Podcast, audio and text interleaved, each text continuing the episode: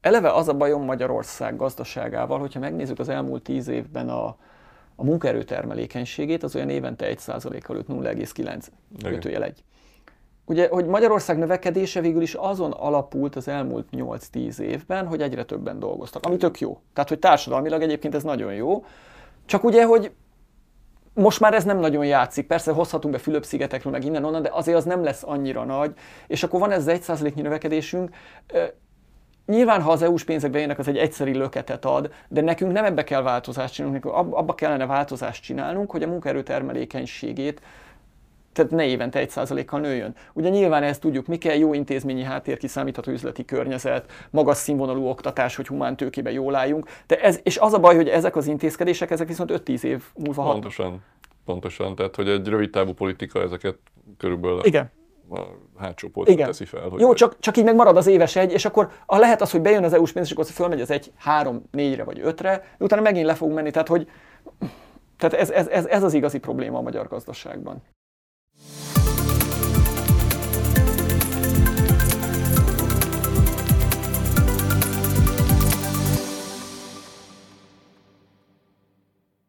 Sok szeretettel köszöntök mindenkit céges podcastunk legújabb adásában. Én Oszkó Péter vagyok, és ez itt a Doxo Coffee Break. Mai beszélgető társam Zsidai Viktor, közgazdász, befektetési alapkezelő. Nagyon köszönöm, hogy elfogadtad a meghívásunkat. Köszönöm, hogy eljöttem. Szerintem meg fognak minket vádolni azzal, hogy előre szándékosan olyan napra időzítettük a beszélgetést, amikor a talán idén várhatóan egyik leghangosabb gazdasági bulvárhír jelent meg, mert hogy mai nap jött ki az a hír, ugye, hogy egy számjegyű inflációs adatot tudhatunk magunkénak már októberre pont 9,9%-os lett az infláció. Szerinted mekkora a jelentősége annak ahhoz képest, hogy szinte már egy éve arról beszélünk, hogy majd most arra már egy számjegyű lesz az infláció? Szerintem nem sok.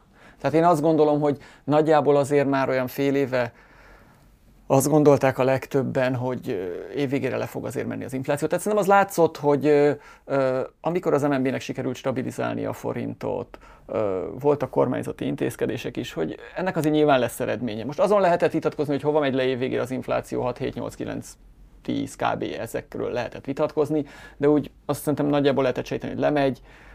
És ugye szerintem nem is ez a kérdés, hanem az lesz a kérdés, hogy ma jövőre azok a nagyon pozitív jóslatok, legalábbis nekem nagyon pozitívnak tűnnek, amik már ilyen 5-6 os inflációt mondanak, azok bejönnek-e.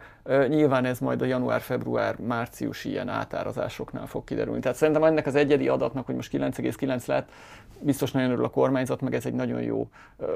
Ott mintha forint árfolyamán is látszana valami finom reakció erre az inflációs adatra, bár ez lehet, hogy csak az a fajta spekuláció, hogy majd biztos más is komolyan veszi, hogy ez jó, és ezért akkor Hát nem, nem, nem, nem tudom, hogy az mennyire hat. Szerintem egyébként most a forintnak az árfolyamára azért lehet, hogy éppen rövidebb távon jobban hat az, hogy mondjuk a fejlődő piacokon, főleg az Egyesült Államokban hosszú hozamok hova mennek. Tehát én azt gondolom, hogy eléggé inkább az mozgatja. De egyébként ez a forintnak most van egy önálló ereje, tehát egy relatív ereje van szerintem, mert, mert ugye azért az egész régióhoz képest olyan nagy a kamatelőnyünk, hát ez ugye ez a, ez a carry trade, ez vonzó a befektetőnek, mint a méz, tehát hogy Igen. jönnek ide, és nyilván a, a, a, a amerikai, meg a német hozamok változása az ugye változtatja a kerit, tehát szerintem ez jobban mozgatja, de... És ez a keri, ez mindig fog kitartani szerinted, hogyha nálunk az infláció csökkenése az adhat teret kamatcsökkentésre, és közben az usa meg azért inkább úgy látszik, hogy ez a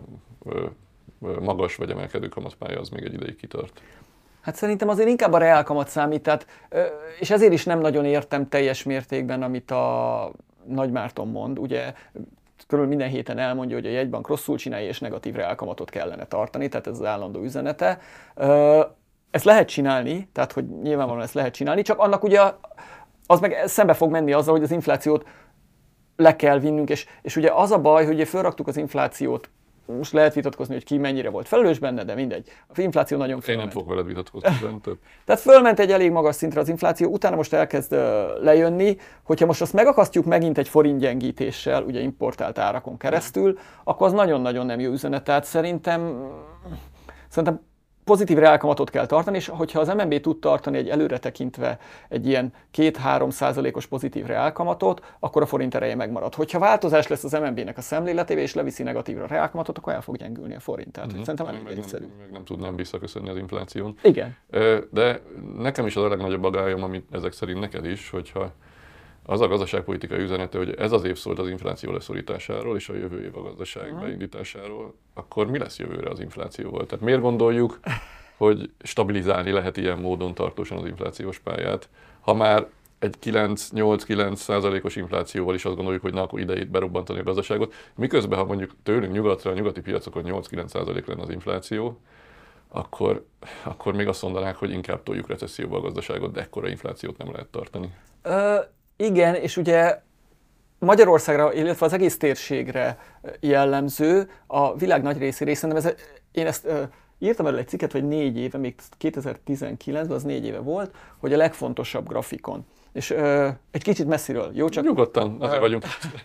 hogy a legfontosabb grafikon, amin az volt, hogy a fejlett országokban 40 éves mélypontra esett a munkanélküliség. Uh-huh. Ugye a, a annak ellenére, hogy bevontunk főleg nőket, egy csomó nőt vontunk be a munkaerőpiacra, de olyan országokban is, Japán, Olaszország, ahol nem volt hagyományosan jellemző, hogy a nők nagyon sokat dolgoznak. És mégis 40 éves mélypontra esett a munkanélküliség, ennek egy csomó oka van, de minden esetre kialakult az egész világban egy, egy olyan helyzet, hogy szűk a munkaerőpiac. Még inkább kialakult ez a konvergáló kelet-közép-európában és Magyarországon is, tehát egy iszonyú szűk munkaerőpiacunk van. Most ezekben ugye ez azért makroökonomia egy-kettő első-második fél év kb., hogy, hogy azért, hogyha egy nagyon szűk munkaerőpiacú gazdaságban, vagy magas kapacitás kihasználtságú gazdaságban elkezdjük leértékelni a devizát, meg olcsó hitelekkel tolni a gazdaságot, abból nagyon gyorsan infláció lesz. És nem biztos, hogy növekedés lesz, inkább lesz tőle infláció, mint növekedés. Tehát, hogy, hogy a, a keresleti meg kínálati görbéknek azon a részén vagyunk, ahol, ahol inkább inflációt csinálunk. Tehát szerintem ez, hogy akkor oké, most levittük az inflációt, aztán robbantjuk be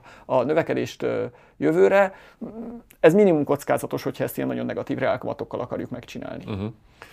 Látsz arra esélyt, hogy a jövő év az a, a, a tervezetnél sokkal szerényebb növekedéssel, viszont egy újra meglóduló inflációval zárulhat? Hogyha... Hát sajnos elég nagyot, igen. igen. Neke egy, egyrészt azért, mert van egy olyan ö, félelmem, vagy elképzelésem, vagy gondolatom, hogy, hogy a, az a monetáris szigorítás, ami a fejlő, fejlett világban történt, ugye úgy tűnik, hogy nem nagyon volt sok hatása. Tehát a gazdaságokra, mintha nem lenne annyira hatása, és ugye erre az a talán a magyarázat, vagy az egyik magyarázat, és szerintem ez egy hihető magyarázat, hogy nagyon sok vállalatnak, meg a lakosságnak sikerült 20-21-ben alacsony kamatszinten fixálni mm. jelzálók hiteleket, high yield hiteleket, minden.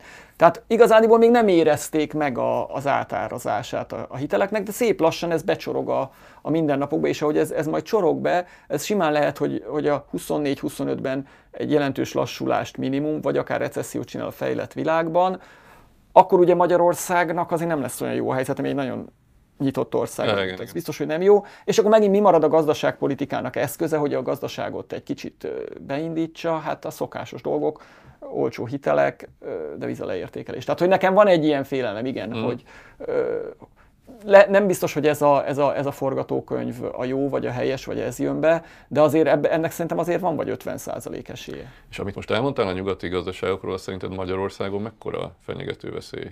Mert ugye azért növekedési kötvény, hitelprogramokkal, sok minden mással. Náluk is úgy néz ki a gazdaság, hogy van egy jelentős ö, olyan magánszektorbeli hitelállomány, ahol egyébként nem érvényesült a kamatemelésnek Igen. a hatása, de azért ezek a hitelek lejárnak, kipörögnek, és most oké, okay, nem a 18%-os kamatszintnél fognak találkozni a, a törlesztési kötelezettségekkel, de azért 9% körüli kamat sem olyan vidám.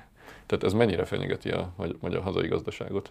Hát ugye ez egy nagy csapda helyzete a, a, a gazdaságpolitikának, mert ugye eleve kiosztották ezeket az alacsony kamatozású hiteleket, amiről beszéltél, meg ott van a lakosság, akinek befixálták többé-kevésbé a hiteleit, akkor vannak most ezek az új programok, mint a Baros Gábor program, megint adjunk olcsóit. Tehát, hogy csináljuk ezt örökké, és, és juttassunk olcsó hiteleket a, a gazdasági szereplőknek, amit nyilván az állam fizet meg, tehát végül mi, valamilyen formában, vagy pedig engedjük rájuk a magas kamatokat, ami meg lelassítja a gazdaságot. És erre egyébként szerintem nincs jó meg, válasz, vagy nincs jó megoldás, mert nyilván az a válasz, hogy hú, nem kellett volna ennyi olcsó hitelt kiosztani annak idején, de hát ez, ez már késő, ez a, ez, ez a vonat már ez elment, tehát hogy ezzel már nem tudunk mit kezdeni. Én nem, nem szívesen lennék most a tehát most nem szívesen lennék gazdaságpolitikus, mert ez szerintem egy nagyon nehéz helyzet, és nem látom a megoldását. Lehet csinálni azt, amit az ilyen ö, törökök csinálnak meg a latin-amerikai országok, hogy igen, toljuk, toljuk tovább, interveniál a jegybank, de alacsonyan tartjuk a kamatot, kedvezményes hitelprogramok, csak előbb-utóbb ennek ez nem jó véget ér általában. De én ezt látom, szerint. hogy ez fog történni, hogy alapvetően hagyjuk magasabban a kamatszintet, picit lehet magasabbra engedni az inflációt, miért, miért zavar az minket Végül is lehet elméleteket gyártani arra, hogy magasabb kamat, magasabb infláció mellett is lehet növekedés. Tehát én erre látok most kísérletet igazából, hogy 2024-ben ebbe az irányba fogunk elmenni. És aztán az az, az izgalmas kérdés, hogy elméletileg lehet, csak, csak képesek vagyunk erre. Igen, csak az is érdekes, ez a, ez a kamatszint, ugye ez alapkamat régen volt, hogy alapkamat, ugye, tudom én mondjuk 2008-9 előtt az alapkamat az, hogy meghatározott mindent, a betéti kamatokat, a hitelkamatokat a gazdaságban. Most már az alapkamat, én ezt már csak alaptalan kamatnak hívom, mert nincs semmihez köze. E, Magyarországon szerintem a, a ez nyilván túlzás. De, de ugye mit csinál a, a, a kamatszint? Meghatározza, hogy a forint spekulánsok, főleg a külföldiek, milyen kamatszintet kapnak a Magyar Nemzeti Banktól, tehát tőlünk adófizetőktől.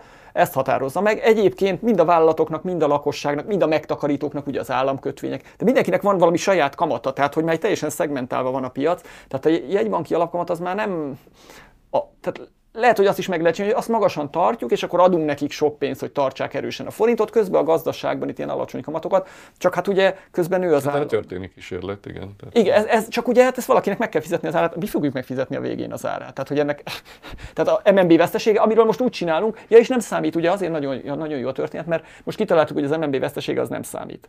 Azzal nem kell foglalkozni, azt majd valahogy egyszer csak majd kezeljük egyenlőre. Tehát, hogy végül is adhatunk nekik magas kamatot, majd megoldódik valami. Mennyire érzed új, új elemnek az eszköztárban a felkérjük a bankokat, hogy hitelezzenek alacsonyabb kamaton típusú legutóbbi fejleményeket? Ez szerintem ez a teljesen ez a kínai modell. Ugye, ahol, ahol nem kell törvényt hozni, meg nem kell bevezetni ilyen rendelkezéseket, hogy mit tudom én, kinek milyen kamaton mekkora hitelt adjunk, hanem megbeszéljük. Ugye ott a helyben, ott ugye a pártitkár fölhívja a bankokat, és, a, és akkor megmondja, hogy most akkor a acélipart hitelezzük, mert az a nemzetgazdasági érdek nem tudom, hogy ez egy, ilyen, egy olyan országban, ahol egyébként ilyen versenyző kapitalizmus szerűség azért van, meg az Európai Unió része, ez mennyire tud tartósan működni, de egyelőre működik. Most látom, a mai hír volt ugye, hogy a szállítmányozókkal ült le a gazdaságfejlesztési miniszter. Tehát, hogy le lehet mindenkivel így ülni, és lehet ezzel próbálkozni. Ez nem aggasztó, hogy innentől nem előre kiszámítható törvényekben történik az állami szabályozás, bár már azt is meg lehet kérdőjelezni, hogy mennyire voltak a törvények előre kiszámíthatóak. De már olyan jogszabály sincsen, amire én több éves üzleti tervet tudok csinálni, hanem ki tudja, mikor jön egy telefon. De aggasztó, de hát ez, szerintem, tehát igen, amit, amit volt, vagyunk a kérdésben benne volt a válasz, mert már a törvénykezés is ugye olyan jellegű volt korábban is, hogy azért tudjuk, hogy kett hajnalba benyújtották, és szerdán már törvény lett belőle, tehát hogy Végül az se az üzleti kiszámíthatóságot segítette elő szerintem. Világos. Jó, befektetőként Szerinted mi a helyes stratégia ilyen gazdasági környezetben? Tehát arra kell felkészülni, hogy minden nap honnan csap be a villám, és minden pozíció gyorsan likvidálható legyen, vagy azért lehet tartó stratégiákat építeni? Hát ugye az, ugye az a kérdés, hogy befektetőként, hogy, hogy mit jelent az, hogy befektetőnek lenni. Én, én abban a helyzetben vagyok, hogy én főleg nemzetközi termékekbe fektetek. Tehát én már az elmúlt, mit tudom én, 5-6-7-8 éve Magyarországon viszonylag kevés befektetést hajtottam végre részben méretbeli problémái voltak részben, én szeretem, hogyha nagyon likvid a befektetésem, és gyorsan uh-huh. ki tudok belőle szállni, ez nem mindig állt rendelkezésre. Részben az amiatti aggodalmak miatt, hogy milyen változás jön, ami, amire nem fogok tudni reagálni. Uh-huh. Úgyhogy ha, ha magyarországi befektetésekbe gondolkoznék, akkor, akkor azt hiszem, hogy egy kicsit bajban lennék. Nyilván lakossági befektetőként logikus a lakossági állampapír, céges befektetőként mondjuk én mondjuk nem látom nagyon vonzónak az ingatlanpiacot, elég nehezen tervezhetőnek látom a gazdasági környezetet, tehát inkább valami nemzetköziben gondolkozom. Én mondanám, hogy nem csinálták kedvet, de valójában ez egybevág a mi stratégiánkkal is. Tehát ugye mi is elindultunk Magyarországon egyfajta iparágban, egyfajta szegmensben befektetésekkel, és viszonylag hamar eljutottunk arra a következtetésre, hogy önmagában a piac is kicsi, alacsony a likviditás, meg hát kockázatkezelés, kockázatmenedzselés szempontból is egyre inkább nemzetközivé kell válni. Tehát az érdekes, hogy nem csak az a pénzpiaci befektetési aktivitás, amit te csinálsz, kacsingat egyre inkább külföld felé, hanem, hanem minden más befektetési tevékenység is. De nektek Kelet-Közép-Európa elegendő, vagy az ott sincs nem. már elég likviditás, vagy, vagy ilyen lehetőség? Hát a, mi, a mi befektetésünk az általában nem likvid. Tehát, uh-huh. hogy nekünk olyan elvárásunk nincsen, hogy beszállunk igen, igen, igen, egy cégbe, és azt már holnap igen. után el tudjuk adni. Mi arra tervezünk, hogy négy-öt évig is, vagy akár tovább is beszállunk egy cégbe de már nem, nem csak kelet-közép-európával, hanem egész Európával foglalkozunk, tehát nyitottunk Hollandiában irodát, ott is keresünk befektetési célpontokat. Egyszerűen azért, mert hogy mert szűk ez a piac, meg ez eleve olyan cégekkel foglalkozunk, akik nemzetközi versenyben próbálnak globális piacokon versenyezni, ezt egy országon belül csinálni, az, az, az nem perspektívikus. De nem csak ebben nyitottunk kifelé, hanem alapvetően befektetői források bevonásában is, mert ott meg az látszik, hogy Igen. Magyarországon a az, az állam finanszírozási igények az elszívó hatása az rettentően illikvidétett minden más piacot is, meg hát eleve alacsonyabb mértékűek a, a magánmegtakarítási források. Tehát, hogy ebbe az iparágba be tudjunk satornázni magánmegtakarításokat, az meg kell tudni szólítani külföldi ilyen family office, meg intézményi típusú uh-huh. befektetőket is. Tehát egybevág azzal, amit te mondasz, hogy a magyar piac már nekünk is egy ilyen tesztpiac, vagy próbapiac, vagy egy ilyen gyakorlási terep. Igen. Egyébként ez nagyon érdekes, mondtad, hogy, hogy nehéz bevonni forrásokat, meg hogy az elszívó ereje, ugye uh-huh. gondolom főleg a lakossági állampapírprogramnak, ami, igen Uh, és ugye végül is mi is ezt tapasztaljuk befektetési alapkezelőként, ami nem, nem biztos, hogy kell, hogy érdekelje a gazdaságpolitikai döntéshozókat, mert lehet, hogy a makrogazdasági szempontok fontosabbak, de ugye éveken át abban a környezetben voltunk, hogy mit tudom én, volt ez a szuper állampapír, ugye uh-huh. kb. 5%-os hozammal, mi pedig tudtuk venni a diszkont kincstárjegyet nulla százalék körüli hozammal, tehát indultunk egy, mindig azt, azt, azt mondtam, hogy egy 100 méter sífutásba 30 méter hátrányból indultunk, és ugye azért nehéz vonzó befektetéseket csinálni, mert az első időszakban azon dolgozok, hogy azt az Igen, de ez szándékos gazdaságpolitika, és szerintem gazdaságpolitikai szempontból sem mindegy, mert végső soron ez nulla összegű játszma, tehát ha a lakossági megtakarítások úgy, ahogy van, át vannak csatornázva a költségvetés finanszírozására, akkor azok hiányoznak a gazdaságból. Tehát ez a tőke, ez nem forog a gazdaságban, nem lesznek belőle beruházások, nem lesz belőle növekedés, és akkor kell honnan, valahonnan máshonnan tőkét hozni. Ezt meg most nagyjából a, a, a keleti partnerek irányából próbálja hozni a kormány. Erre mit gondolsz egyébként? Ez mennyire észszerű növekedési modell, ez a fajta FDI program, amit most egyre inkább kibontakoztat a gazdaságpolitika? Nekem az a bajom a, ezzel az FDI programmal, nyilván kell Magyarországnak tőke, tehát Magyarország mindig az elmúlt évtizedekben folyamatosan tőkehiányos volt, és az látszódott szerintem a 60-as évektől fogva, mindig akkor tudott nőni Magyarország, hogyha hogyha jött valami, valami külföldi tőkeimpulzus.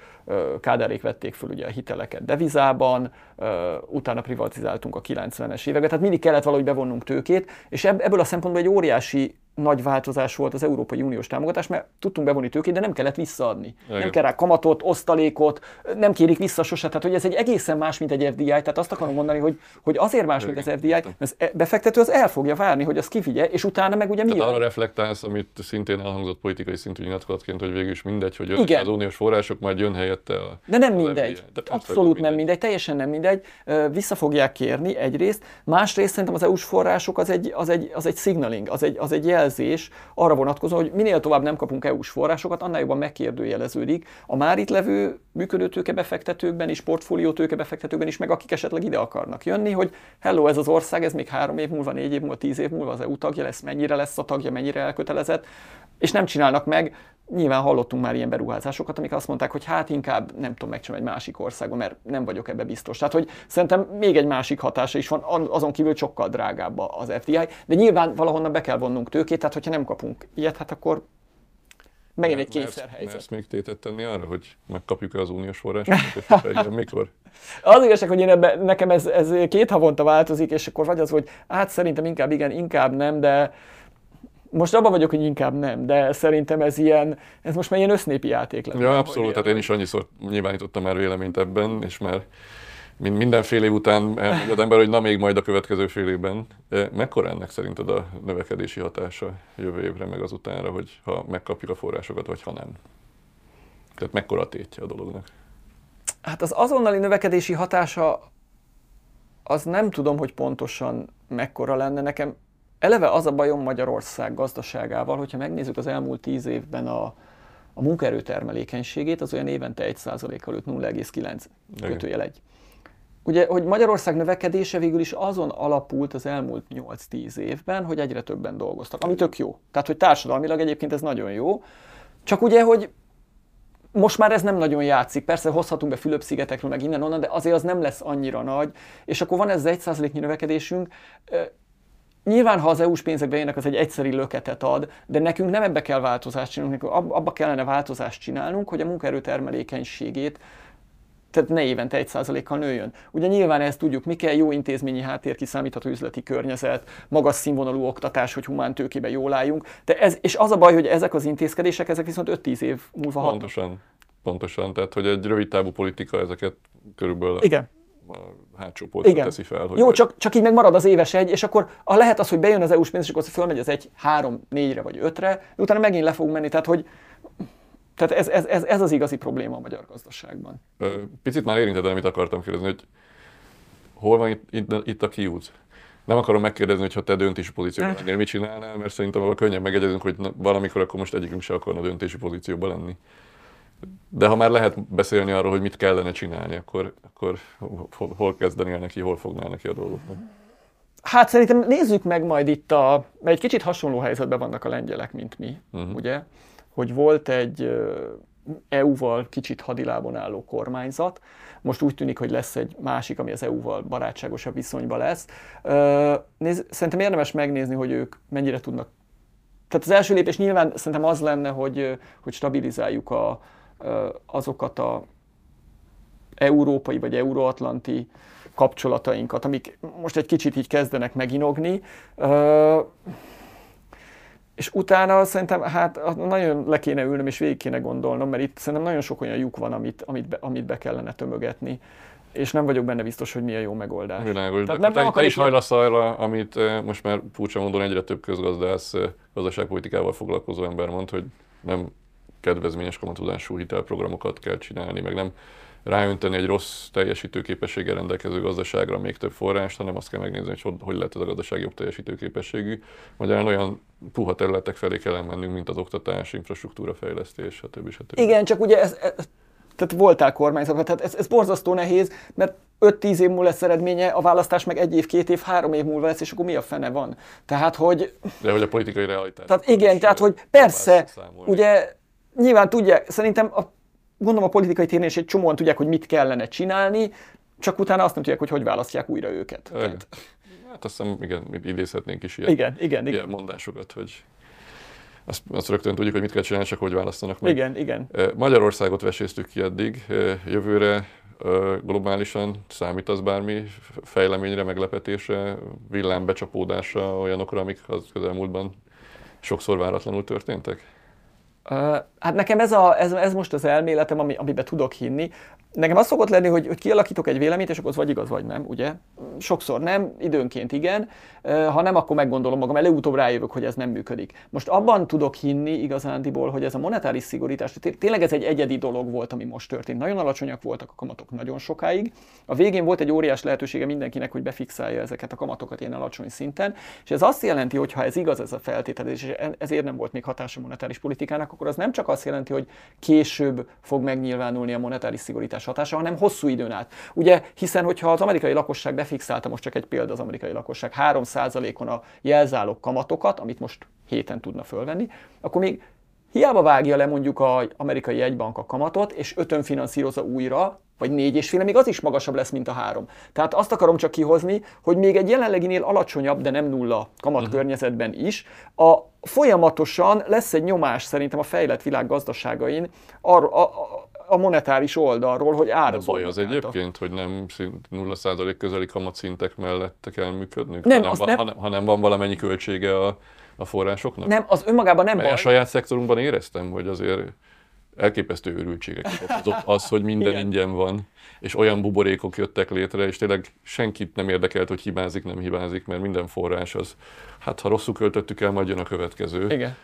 És ez, ez azért sok vakvágányra vezet, tehát hogy feltétlenül baj, hogy lesz néhány százaléknyi költsége a, a, a pénznek innentől? Nem, nem baj, szerintem jó egyébként, tehát önmagában véve jó. Hmm. Hosszú távon jó, csak ugye ez azt jelenti, hogy, hogy ez a monetáris szembeszél, ami a gazdaságokat éri, azt szerintem lehet, hogy három éven át folyamatosan tart. Nem lesz annyira erős, de úgy mindig jön, vagy három, vagy négy évig. Ami azt jelenti, és ráadásul, hogyha megnézzük a költségvetéseket, hát USA az, az elég dráma, ugye a második világháború vége óta nem volt ekkora költségvetési hiány. Európában is viszonylag magasak a hiányok, úgy, hogy egy viszonylag nem olyan rossz a gazdasági helyzet még. Tehát ezeket is majd, tehát meg kellene szorítani ö, fiskálisan, a fiskális oldalról mindenhol, ö, miközben mennek fel a kamatköltségek. Tehát, hogy tehát az elsődleges egyenlegre ez még rosszabb a helyzet, tehát folyamatos fiskális megszorítás. Jön egy monetáris szembeszél, ebből nagyon nehéz azért óriás mhm. növekedésben látni. Tehát, hogy nekem azért elég erős kétségeim vannak, hogy a, a következő fél egy év azt el tudom képzelni, hogy jó, de mondjuk 2024 második felétől már azért én elég komoly problémákat tudok elképzelni a fejlett világban. Mm. Hasonlóképpen látjuk, tehát én is azt gondolom, hogy az, ami az elmúlt egy-másfél évtizedben volt, az a, az a fajta monetáris környezet, az sokáig nem fog visszatérni igazából, ha vissza fog egyáltalán. Hogy látod Kínát? Meg Kína és Európa összefüggését? Kínában, én, nekem, nekem ez borzasztó érdekes, hogy én az elmúlt tíz évben, de hát nyilván te is olvasol gazdasági sajtót, szerintem minden három hónapban volt egy ilyen cikk, hogy... Hogy kínálnak vége, persze. Tehát, hogy el, el, ha összeomlik, mennyi szellemváros van, és ha az összeomlik a kínai ingatlan buborék, akkor mi lesz? És az, a, az az érdekes ezeknek a buborékoknak a természete, hogyha ilyen gazdaságtörténetben olvassuk, hogy ezeknek van egy önjáró ereje fölfele is, meg lefele is. És ha egyszer, amíg megy föl, addig megy, és ha megfordult, akkor utána viszont lefele megy. Nagyon nehéz egy, lef, miután a buborék kipukkant, azt, azt újraéleszteni. Mm. És én azt gondolom, hogy Tíz évig ezen parázott mindenki, hogy mi lesz Kínában. Most, hogy úgy tűnik, hogy tényleg megfordult az ingatlan piac. És tényleg ott egy, ott egy komoly változás van. Én azt gondolom, hogy ott hosszú éveken keresztül az nyomást fog gyakorolni a kínai gazdaságra, mert kipukkadt a buborék. Mm. És ezt nem fogják tudni újraéleszteni, és ez megint egy negatív a növekedési oldalról. Tehát nem azt gondolom, hogy el fog tűnni Kína, és akkor óriás katasztrófa lesz, mert nyilván egy ilyen ö, szocialista, kommunista, államkapitalista, nem is tudom milyen rendszerben ö, ezt fogják tudni kezelni ilyen Lehman pillanat nélkül, mm. csak hogy ez, ez, ez, ez megint az lesz, hogy ott szerintem hosszú éveken át uh, alacsony lesz a növekedés. Mm. És akkor honnan jön a növekedés? Hát nem tudom, Indiából, vagy a fejlődő ország. Hát India, sokan azt gondolják, hogy majd Indiából, és ez lehet, hogy az be is fog jönni, de még nem most, India még most nagyon kicsi az gazdaságilag. Technológiai innovációnak mekkora szerepet tulajdonítasz, ami majd esetleg ebből a egyébként valóban kicsit hűvösebb környezetből kirángat minket? Vagy Lufinak gondolod az AI típusú felfutásokat? Hát Lufinak nem, vég, végül is az elmúlt két-háromszáz évben ugye folyamatos technológiai innovációban vagyunk, és, és egy, az emberiség nagy részének évről évre úgy viszonylag objektív mérőszámokkal is jobb az élete, mint mit tudom 10-20-30 évekkel ezelőtt.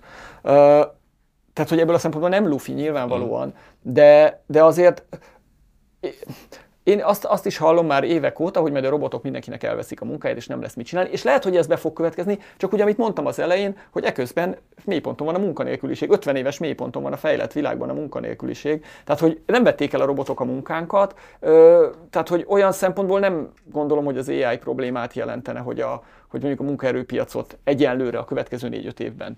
De nem, igen, én nem is problémaként kérdeztem, hanem hogyha egyébként a növekedés lehetőségei egy csomó külső környezeti adottságokból uh-huh. fakadóan korlátozottabbak lesznek, uh-huh. mint amihez hozzászoktunk mondjuk az elmúlt évtizedben, akkor jobban az, hogy viszont hogy technológiai szingularitások előtt állhatunk, és, és innovációs gyorsulások történhetnek, az esetleg kirángathatja a világot ebből, a, ebből az elakadásból. Nyilván én örülnék, ha azt hogy igen, mert mi ebben a szektorban vagyunk befektetők, de a kérdőjel attól ez még... Nem tudom, ezt, ezt igazából nem tudom megítélni, tehát... Nem. Volt egy, egy kapcsolódó területen publikációd digitális jegybankpénzről. Igen.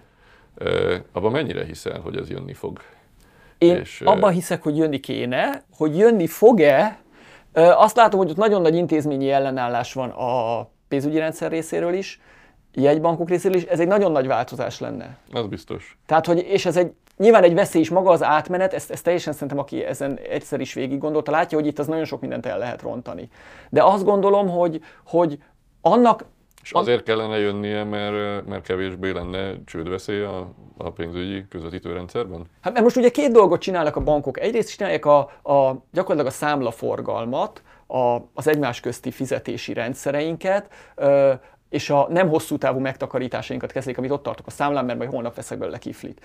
Ennek nincs, ennek nincs semmi helye a bankrendszerben. Tehát én azt gondolom, hogy ez egy biztonságos rendszerbe kell bepakolni, amit a, ami mögött ott áll a jegybank, tök, tökéletesen meg tudná csinálni ingyenesen, zéró tranzakciós költség. Ez, ez, ez, ez, ez csak technológia, ez semmi. Ez egy, most nagyon leegyszerűsítem megint, ez egy Excel, óriás Excel adatbázis, hogy kikinek mennyit ez hmm. utalgat és tartozik. Tehát, hogy ez nem egy, nem egy nagy dolog, ez nagyon fontos, és nagyon biztonságosá tenné szerintem a bankrendszer. Egyébként erről nekem nagy vitáim voltak, vagy vannak magyarországi közgazdászokkal is, akik sokkal kevésbé optimisták ebben a tekintetben, hogy ez ilyen jól működne. Én azt gondolom, hogy külön kellene választani. De a... működési kockázatot látnak benne, vagy szabályozási kockázatot, vagy hogy innentől az állam majd mindent tud rólunk. És... Hát igen, hogy akkor végül is ez egy egyszintű bankrendszer, és akkor majd de az állam... De ha jól értem, a hitelezést továbbra is a kereskedelmi bankok csinálnák. E, igen, ugye, és az is kérdés, hogy akkor hogy csinálják a, a kereskedelmi bankok a hitelezést, mert elkép... ennek is ugye több verziója van, ugye ezt már a 30-as években ennek volt az előképe a Chicago terv, amiben leírták közgazdászok akkor ugye a 29-es válság után, hogy hogy kéne a bankrendszert megreformálni, hogy hogy lehetne megcsinálni. Meg lehet például az egyik megoldás az az, hogy a bankok úgy hiteleznek, hogy részvényt bocsátanak ki a tőzsdén, és és, az, és, és full saját tőkéből mm. működnek. Például ez az egyik megoldás, és akkor a részvény árfolyam mozog, ha rosszul hiteleznek, akkor lemegy föl, mert mindenki tudja, hogy akkor az. Tehát tudjuk azt, mert ugye most az, hogy berakom a bankhoz a pénzem, és azt a feltételezés, hogy ez egy biztonságos pénz. De ő ugye azt transformálja egy hosszú lejáratú hitel, ami nem biztonságos. Igen. Tehát, hogy itt, itt ugye. Sőt ahogy az USA-ban láttuk, még az se feltétlenül biztonságos állampapírt vásárol belőle. I- igen, igen, igen. Tehát, hogy, hogy, hogy ezt szerintem ezt külön kellene választani.